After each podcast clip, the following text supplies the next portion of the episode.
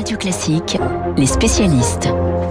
7h40, les spécialistes. On va parler sécurité en France avec Hervé Gattegno, qui, vous le savez, rejoint l'équipe de Radio Classique, le spécialiste des questions de justice et de police sur notre antenne. Bonjour Hervé. Bonjour. Un match de foot à Marseille hier en Ligue des Champions entre l'OM et Francfort. 1000 policiers et gendarmes mobilisés, 17 arrestations, un supporter allemand blessé.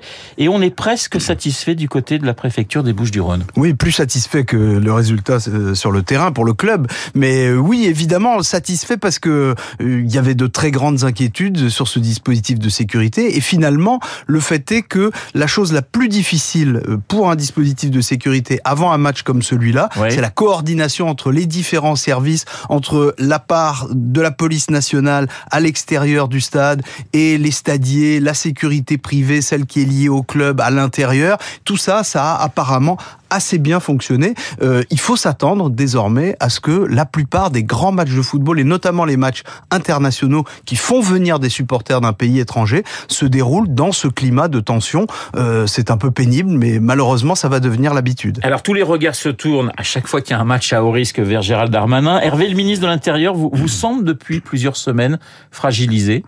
Non, je ne dirais pas qu'il est fragilisé parce que un ministre de l'Intérieur, il est solide tant qu'il a une relation correcte avec les policiers et avec les syndicats euh, de policiers et tant qu'il a du poids politique. Euh, Gérald Darmanin, il a les deux. Euh. Il a une relation à peu près construite avec les organisations de, de policiers, avec évidemment des tensions. Vous savez, la police est, est, une, est un métier dans lequel il y a un certain corporatisme, il faut le dire, même si c'est un peu péjoratif. Mais le, le dialogue n'est pas rompu, comme ça a été le cas parfois sous certains de ses prédécesseurs.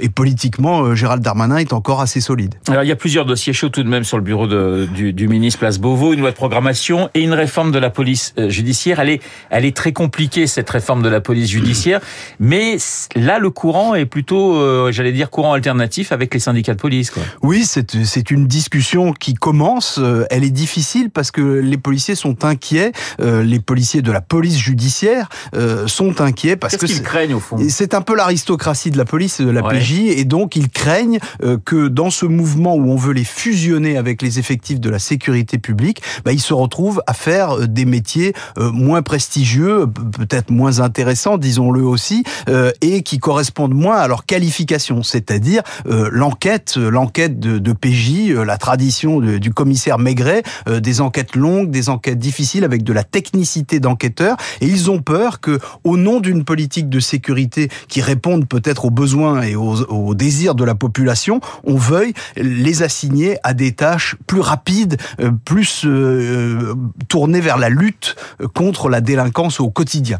Donc, euh, ce ne serait plus le même métier, c'est ça leur Une inquiétude perte de qualité principale. en quelque sorte pour eux. Une perte de qualité, une perte d'autonomie Ouais. et une autre utilisation euh, des moyens de la police. Rappelons-le quand même, parce que c'est l'ingrédient principal de discussion de Gérald Darmanin avec les policiers. Euh, ce, cette loi d'orientation et de programmation, elle prévoit 15 milliards d'euros de crédits supplémentaires sur 5 ans. Euh, c'est quasiment du jamais vu dans la police française. Combien de policiers au- aujourd'hui sur le terrain euh, Combien de policiers, j'allais dire, véritablement sur le terrain Parce que c'est aussi une critique, notamment de la Cour des comptes, qui dit oui, il y a des policiers en France, bien sûr, mais ils sont trop, euh, j'allais dire, assurés à des tâches administratives. Alors, qu'est-ce- est-ce que c'est vrai d'abord, Hervé? Oui, il y a beaucoup de tâches administratives, mais c'est normal. La police est une très grande administration. Et puis il y a aussi souvent, on a, on a tort d'appeler tâches administratives des tâches qui sont liées à la procédure pénale. Il est normal que les policiers euh, euh, obéissent à des exigences procédurales. On est dans un pays de droit. Exactement, et parce que dans police judiciaire, il y a judiciaire, ils travaillent sous l'autorité de la justice.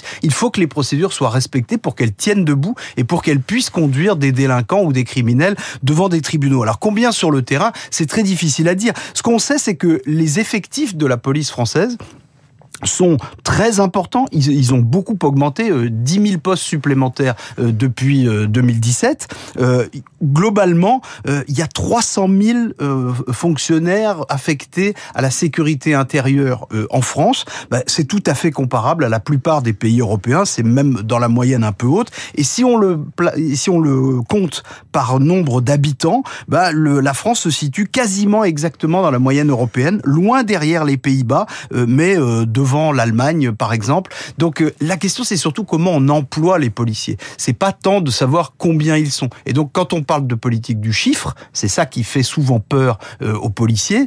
la politique du chiffre, bah, vous savez, il y a un bon côté, un mauvais côté. C'est-à-dire que les citoyens demandent à ce que la police, à ce que la police soit présente dans la rue et à ce qu'elle réagisse au moindre acte de délinquance. Mais il ne faut pas que ça démunisse la police euh, en moyens d'investigation longue et complexe. Une dernière question. Euh, on sait que les relations entre Gérald Darmanin et Elisabeth Borne sont très compliquées. Et là, je suis diplomate. Ça signifie que c'est Emmanuel Macron qui arbitre le match entre le ministre de l'Intérieur et, la Première ministre Alors c'est assez traditionnel que le ministre de l'Intérieur veuille avoir une, une forme d'autonomie et de poids politique personnel dans un gouvernement. Euh, ça dépend aussi de sa relation avec le président de la République. Je crois que la relation entre Gérald Darmanin et euh, Emmanuel Macron est parfois directe, mais pas toujours. Et j'ai plutôt le sentiment que, en ce moment, euh, Emmanuel Macron cherche à consolider l'autorité d'Elisabeth Borne à l'intérieur du gouvernement. Donc oui, de temps en temps, il y a des petits coups de circuit court entre l'Élysée et la place Beauvau, mais globalement, je crois que Gérald Darmanin est invité à respecter l'autorité d'Elisabeth Borne. Merci Hervé Gattegno d'avoir été ce matin dans Les Spécialistes. Il est